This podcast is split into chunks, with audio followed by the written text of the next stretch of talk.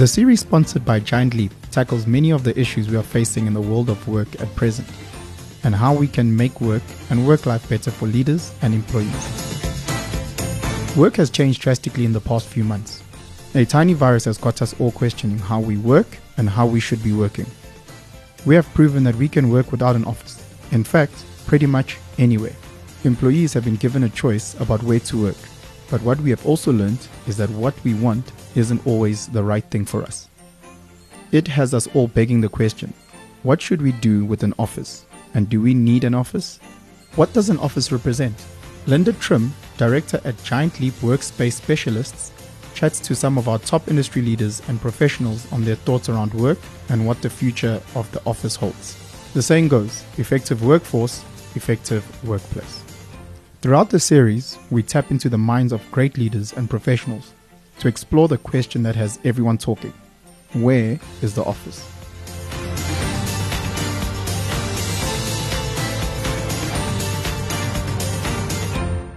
Hi, this is Linda Trim, who will be speaking with Dr. Colinda Linde on the impact of where work has gone, or what the impact of the office, or lack thereof, is having on people and our performance.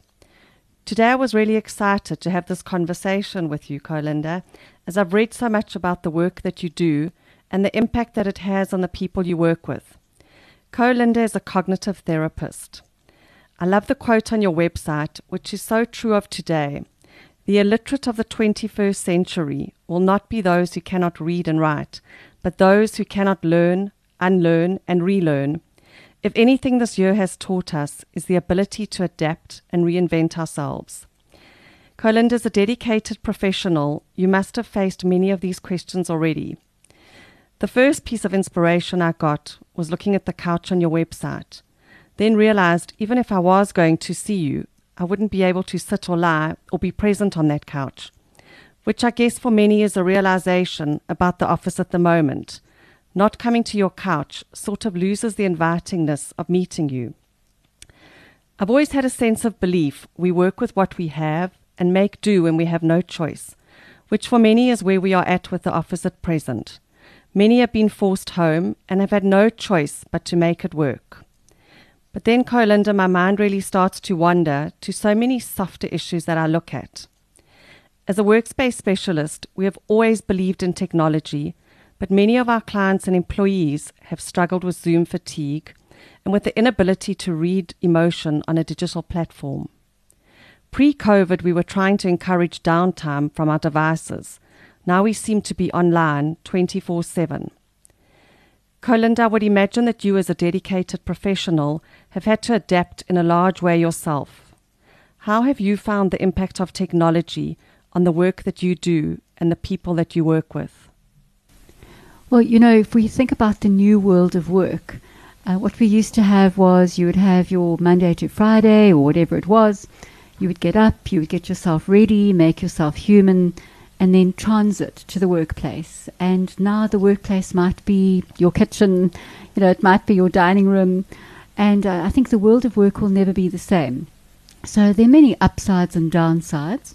And I think if you think about change in general, you know, it's never all good or all bad. So I think one of the challenges has been that it was really abrupt. You know, we had a few days before we went into hard lockdown. Yes. And then we were completely online and we were all in shock. And I think a lot of people just didn't work at all. And then that kept evolving. So some people kept their jobs, some people didn't. Some people were sent off on full pay to watch Netflix. Um, you know, Wishful thinking. exactly. You know, I was working harder than ever, but earning less. So it, it was just crazy. So I think part of it is the tech, and then part of it is the human angle, and the other part is that it keeps changing. So now it's not just online. Now some people are back completely. And I think for most of us, it's a hybrid. You know, so you've got to keep your head focused. Well, hang on, is it my day in the office? Is it my day at home? And what have I got on where? So that's also quite a bit confusing, you know? I think that's so important with what you're saying because the question really here is where is work? Yeah. And that's the topic that none of us actually have the answer to right now. And we've got to try find a happy medium. And I always think back to 9 11, where people said they would never come back to the city or they would never come back to a skyscraper. And two years later, there were more people in New York something about how we always go back to normal when we can. I'm not sure if that's true. I think it is, you know, because we all like familiarity.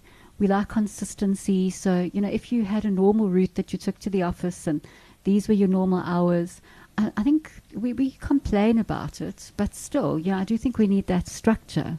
And I think in the first two weeks, if I look back, you know, the conversations I was having, the stuff I was doing, so the upside was no traffic. And for a lot of people, it was they didn't have to really look human, shall we say. So in my line of work, I did have to. I couldn't be doing a session in my PJs. But you would never believe how many people, even you know midday, were in their bathrobes, chilling in their bed. Um, so I think a lot of these boundaries shifted, and I don't know that that's always a good thing. So lack of traffic, yes, I love that. But in terms of the, the sort of shifting sands, not so great. So we definitely want normality. We want structure. So that's interesting what you say because when I entered the working world many years ago, I was taught to dress for success, to dress for the negotiation or the day that you were going to to have. So should we be encouraging people to get up, get dressed, even if it's to sit at the kitchen table or the dining room table? Do do people perform better when dressed properly? That they definitely do. So if you think about it, if there were a play, let's just say, and um, somebody got sick, and they were the hero, or you know the heroine or whatever, the princess, you know, pick one, and um, you know they said, okay, look, you have to stand in. So you would know immediately if you went to the dressing room, you know which outfit is yours and how do you speak and how do you move, and then if they said, oh, sorry, you're the villain, okay. Oh, okay. Well, then I need to dress in this way. I need to move in this way. I need to speak in this way. My eye contact needs to be this way. So you would immediately know which one you were. And then, you, you know, the cues would be there. So if you're sitting in your office or your workplace or, you know, whatever that is, all those cues are around you. Like you were saying, my couch is there and the bookcase and things on the wall, and I'm dressed a certain way. So all those cues are there, and my mind is then focused on work. Where if I'm sitting in my house and there's a TV and there's a dog lying there snoring like mine do, or you know, there's somebody in the bathroom, you know, all of those cues are completely different and they're so confusing. And that's why we do focus on are people wearing PJs below the desk. That's the least of it, you know. I think it's all those cues. Yes. It's it's the view you're looking at. Are you in your bedroom? Yeah. You're trying to be all professional, but you've got PJs under your jacket or your gym clothes, and you're looking at the animals outside. You know, that is not conducive to a formal meeting, for example. You know, I know myself. I find if I go to gym and I have a trainer who tells me what to do, I perform so much better. If I have a dietitian write a diet for me for the week, I kind of know where I'm going. Yeah. And the office represents a lot of that for me as well. I'm much better with structure. Hmm. So it is an interesting phenomena. Are we giving people too much freedom and choice at the moment? And I know one of the things many of our, clients have asked us is um, about flexible working hours. And you know should we be letting people work whenever they want? And, and the one thing i found in lockdown was i was working throughout the night because people were emailing and contacting me at all different times of the, the day. So is giving people too much choice a, a bit dangerous with that? Are we pushing people to burn out and over their boundaries I- I think yes, that that's the short answer. Okay, so we all need structure, we all need order, but that looks different for different people. So the way that I've been advising people is, uh, you know, in a 24-hour cycle, have chunks of work, rest, and play. So for some people, working at night suits them. You know, I'm very awake at night. So I then have the afternoons off where I'm being Uber, I suppose, at the moment, or just engaging the children. Yes. So I like to work in the morning and then, you know, in the evening. okay And that's, you know, my play, exercise, those things will work around that. yes So obviously I have that degree of flexibility. Not everybody does. But I think even if I think of our receptionists, you know, they each had the phone, a cell phone, and they were at home and they each had a laptop and we negotiated. So the one's got three children. Yeah. So between maybe seven and eight, she wasn't great, but we negotiated that. And then there was a chunk of work. So whatever the structure is can be flexible, but there's definitely got to be a structure in terms of work, rest, and play. You know, you can't just have this woolly mush of things because then the day is going to be a disaster and you get this blurring of boundaries. That's when you're getting emails at two in the morning and expected to respond by six. Yeah. And that's sort of one of the comments we've had. Some people said their drive to work, they never realized how it was a reset for them. Yeah. So some people started driving to the office just to sort of reset their minds or think in a different perspective. We had taken traffic for granted, listening to music, listening to the radio, seeing different people. So is it important for us to try reset our days in different environments? Yeah, and you bring up something very important, and that's transitions. So, you know, if you roll out of bed, so say you've got a, uh, you know, some sort of call or a session or whatever it is at 8, and you roll out at 10 to 8, that's not ideal. So, you know, you've got to transition. You've got to give yourself that time. And so sometimes just getting to work, it's that transition. So you can kind of get yourself, you know, awake or even that first coffee or your little rituals. So we need those transitions. And I think, you know, for a lot of people, it was overnight. I mean, very few people have a dedicated workspace. Yes, And true. so, so that transition is critical and it's not easy. Like in my line of work, I had to find a space where nobody can hear me, where it's completely private, where, you know, I'm not going to hear the front door, that kind of thing. And um, it's very tricky. So I had to repurpose a particular area. And so in the mornings, I, you know, shift that whole area into a workspace. And then by the time I finished, I shifted back, which is kind of fun for a few weeks. But then after about six weeks, it gets a bit tired, you know. So I think it's, it's that transition is incredibly important. And so we think, oh, yay, no traffic. But then you're still having to transition in other ways. So, you know, I don't think that there, there's any perfect solution.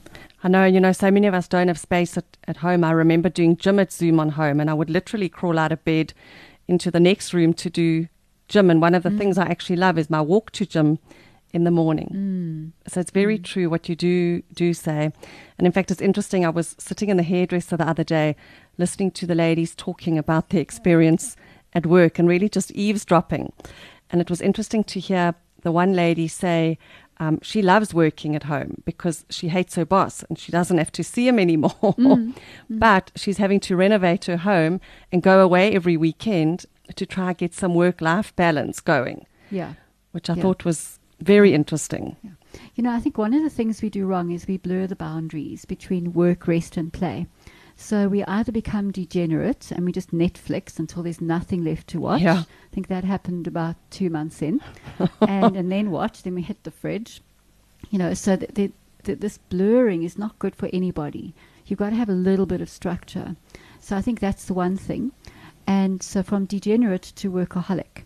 And I think that's the other problem because now th- there are no limits. Like if you've got kids and they're not at school, you know, um, if they're big and they're doing their own thing, there are no limits. You can work as many hours as you want. Yes, it's and I difficult. think these are the two problem areas. So if you're sitting in your office and it's 10 at night and there's no one else besides you and the security guard, that's kind of a cue, go home. yes. You know, so all those little cues are missing when you work from home. You know, it's so interesting because so many people, because they were forced home and it was a novelty, they absolutely loved it and they got out of their structure. So, and I look at a lot of my friends, they were petrified to get back into that sense of structure mm. again. But when they eventually came back to the office, they loved having the routine again. And I think that's, you know, where a lot of people are sitting, they felt they have to say they love working at home because there isn't a choice and they mm. are nervous to go back into this eight to five. So I love the word you use hybrid, finding an approach where you don't have to be at the office 24 7, but we can find a mixture of a way for people to work. And you know, as workspace specialists, when we design space, we always design it for an introvert and an extrovert. That you can kind of pick the place you want to work for how you're feeling that day because you can speak more on it. But even if I'm an extrovert, there are days when I'm really quite introverted or I just want my space and my place to be mm. free or mm. private, which we always design offices with different zones. So you're never just stuck in a big open plan area. And, and can you really achieve that at home? Yeah, I think you've actually hit the nail on the head. So the offices where there are zones are absolutely the best.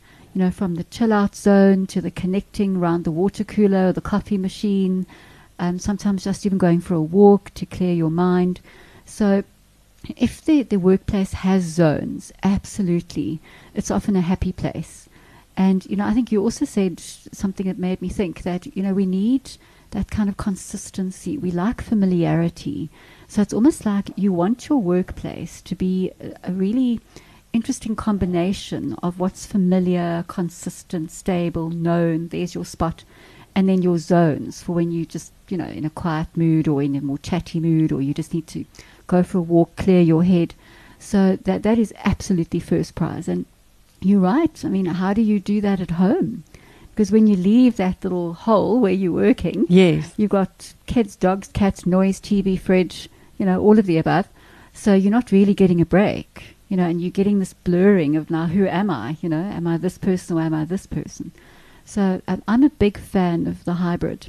You know, the, the work, uh, we, we call it work life integration. We used to call it work life balance Okay. but it's much more an integration. So a piece of you at home and a piece of you at work. And when you're at home, you know, trying to pull off that balance is a bit trickier, but it, it looks different. Giant Leap are the leaders in workspace and creating working solutions that add value to employees. They offer expert advice on how people should be working, how often they should be coming to the office, and what settings we need going forward. What is the future of the office, and is one proposition better than another? So when you're at home, I think it's probably going to be more like the the life part coming out, a little bit of the work. And then when you're at the workplace, you get to work. And, you know, work is good for us. There's been a lot of research on this. Uh, there's a guy called Shikshank Michali. Yes. took me a long time to learn how to say that. And, I um, won't copy you. took me a while. He was a Hungarian psychologist, Yes. and he did a lot of work on flow. And um, I won't tell you all the details now, but basically, what he established was that in terms of flow, you have double the flow experiences at work than you do at home. Interesting. And the only reason that we think we don't want to be at work is because we have a perception that we have no autonomy. Okay. So I think we've got the best opportunity right now in terms of this hybrid setup to have the flow and work is good for you and then have an element of autonomy. So, you know, we're really well placed right now. So I've always felt, you know, going to the office, you're a little bit of a more different person to what you are at home because it gives you a different sort of sense of belonging to your family life. But I'm not sure if I'm unique or if the office or our, or our work that we do does really give us a sense of belonging to who we are. I think it does. You know, um, I think obviously it varies. Some people really don't, shall we say, I, I was going to use the word ambition, but that sounds a bit judgy. But some people don't have that goal that they want to work out of the home. So I'm not talking about those people right now because, yes, there's other work there. But, you know, people, say, for example, myself, a working parent, you know, I love being at work. There's no one, when the twins were little, you know, mom and clamoring and, you know, fighting and all the rest. And it, I just loved going back to work. Escape. actually, I went back very quickly because for me that was a happy place in a different way. And I have lots of these conversations. And, you know, whether you're a mom, a dad, whoever you are, I think the cues at home, whether you have fur children or humans or partners or staff Yes. or whatever, it's there, there's something. It's just a different feeling, isn't it? Completely. It's a little bit more, it's a little bit softer or more intimate to being in the office where you, you can be a completely different person. You're not being Mm. judged by your family, you're being Mm. judged by your colleagues. And it, it, Yeah. for me, it is completely different. I think it feeds. The pressures are different. Yeah, yeah, and you know it's a place where typically you know you're just being you. You're working in that role, so you're not kind of having all these multiple hats at home, making those decisions. So I, I think work is good for people. I'm a big fan of work. I don't think anyone should ever retire. Um, you can change how you work, maybe, but retiring not good. Lots of studies. You know, they show when people retire, especially for men, Yes. they often within six months have heart attacks. Oh, they've lost purpose. very interesting. The sense of Mm. purpose that we all Yeah. all need. And I mean, the one thing that really sort of boggles my mind with all of this that I, I think I haven't got a grip on is we all can look back and anyone that's had a long distance relationship hasn't really probably done it successfully. Mm. There's only a certain length of time that you can sustain it for. So if we're not going to come back to the office at all, and we're not going to have face to face interaction, can we build trust and can we build relationships with, with people or are we sabotaging that? Mm, mm. You know, I think I can answer first from my field and then broader. So I think I am more introverted and I like my own space, so I think I adapted much easier.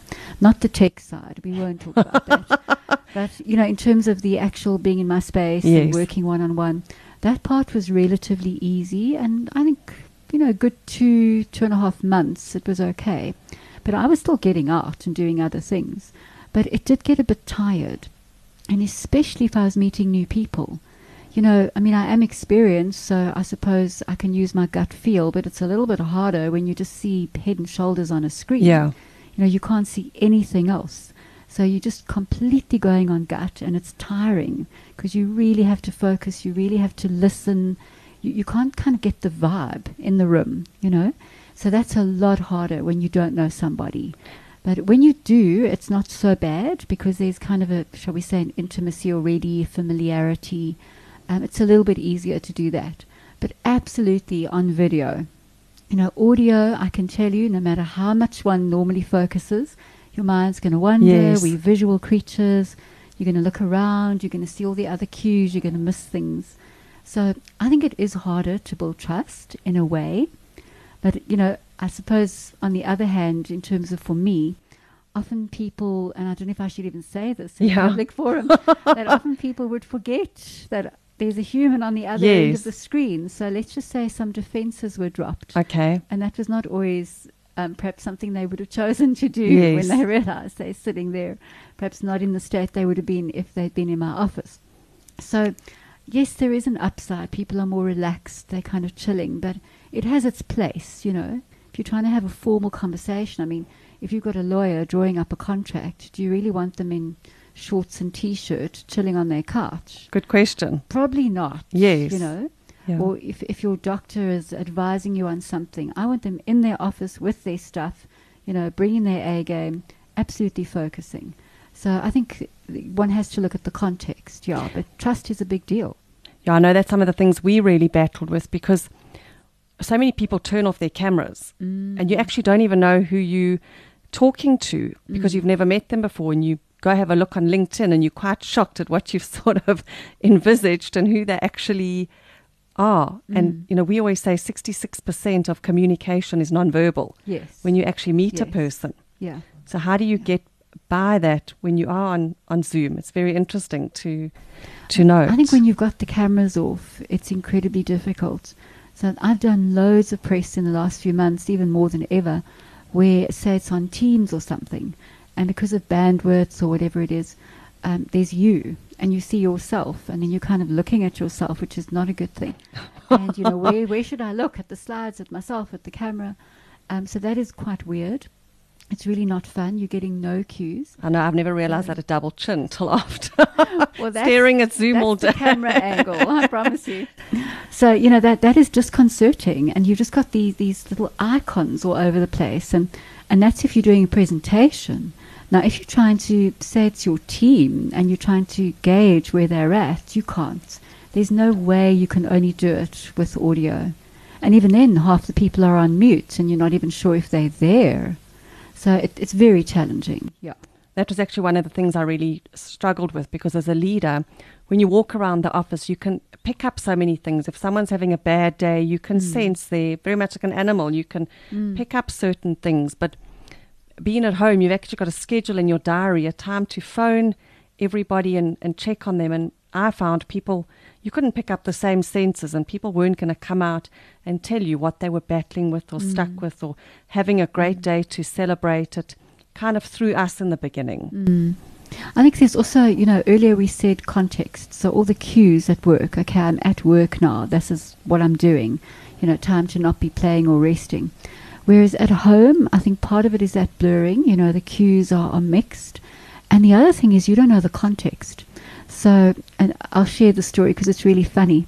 So I've got two dogs, two cats, a rabbit, two children, etc. so Everything in two. at least Noah's the other half Yeah. sorts himself out.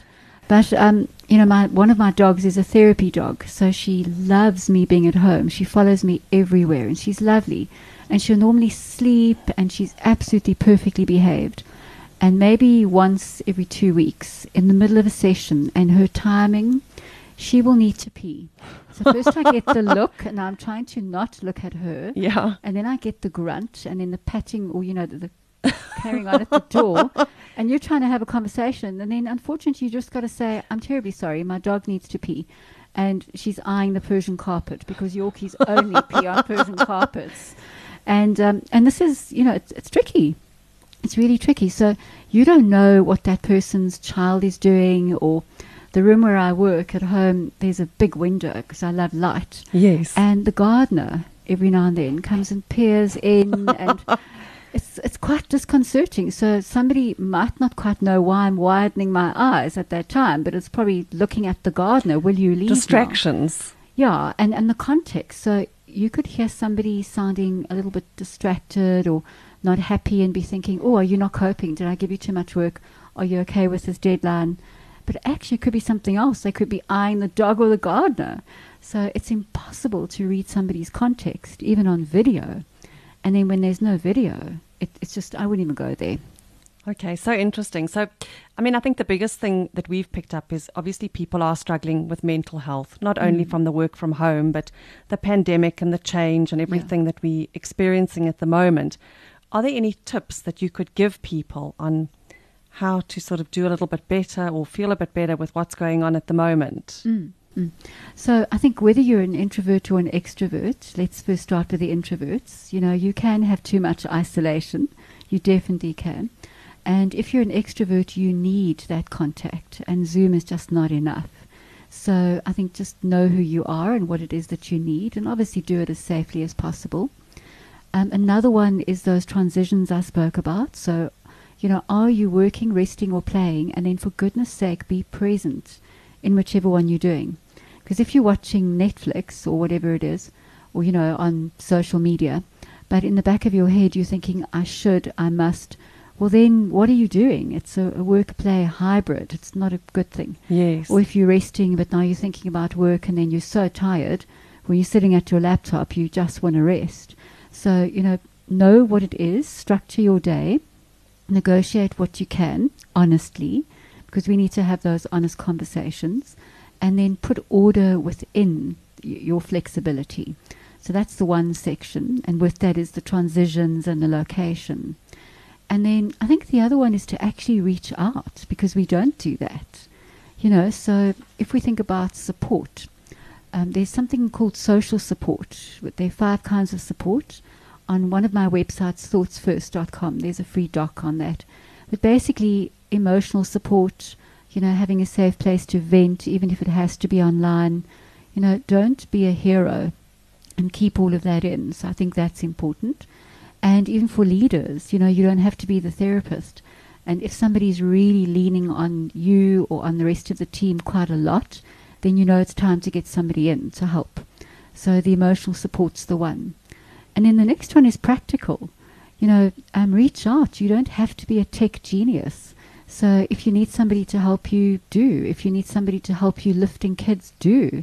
So practical's the second one. And then there's esteem support, which is quite difficult, and leaders are finding themselves having to do that. You know, really boost people as much as possible, even when they're dropping balls. And then we have information. So that's kind of what we're doing now. And please, not just Dr. Google, because that's what we do. yeah. That or the That's what's available to so many people at Yeah. the moment. so at least one human, please, who has some idea. And then, of course, companionship. So that's the easy part because I think we're all in the soup together. And that's where pets, even a plant, you know, something like that, your neighbor. So the companionship, I think, yeah, just keep that in mind. But support is huge. There are tons of studies on that in terms of mental health, physical health. Um, I did my doctorate on cancer and anxiety. And th- this social support was as important as spiritual and the level of medical care. So, really important. And then I think probably self care. You know, I put that in there for anyone who's in a leadership, helping, frontline kind of position. Um, definitely self care because compassion fatigue is a thing. You know, Zoom fatigue, all these fatigues. Um, so, yeah, I think absolutely self care. Have many breaks, definitely. Oh, thank you, Colinda. It's been so lovely to to speak to you, and I hope we even get to chat again because there's so much on this topic that none of us have taken into account or thought about. We've really thought about the office as a physical space and the rent bill that comes with it, Mm. not everything else that happens in in between. So thank you for joining us this afternoon. It's been such a pleasure. Thanks for hosting me. We at Giant Leap believe working well is good business.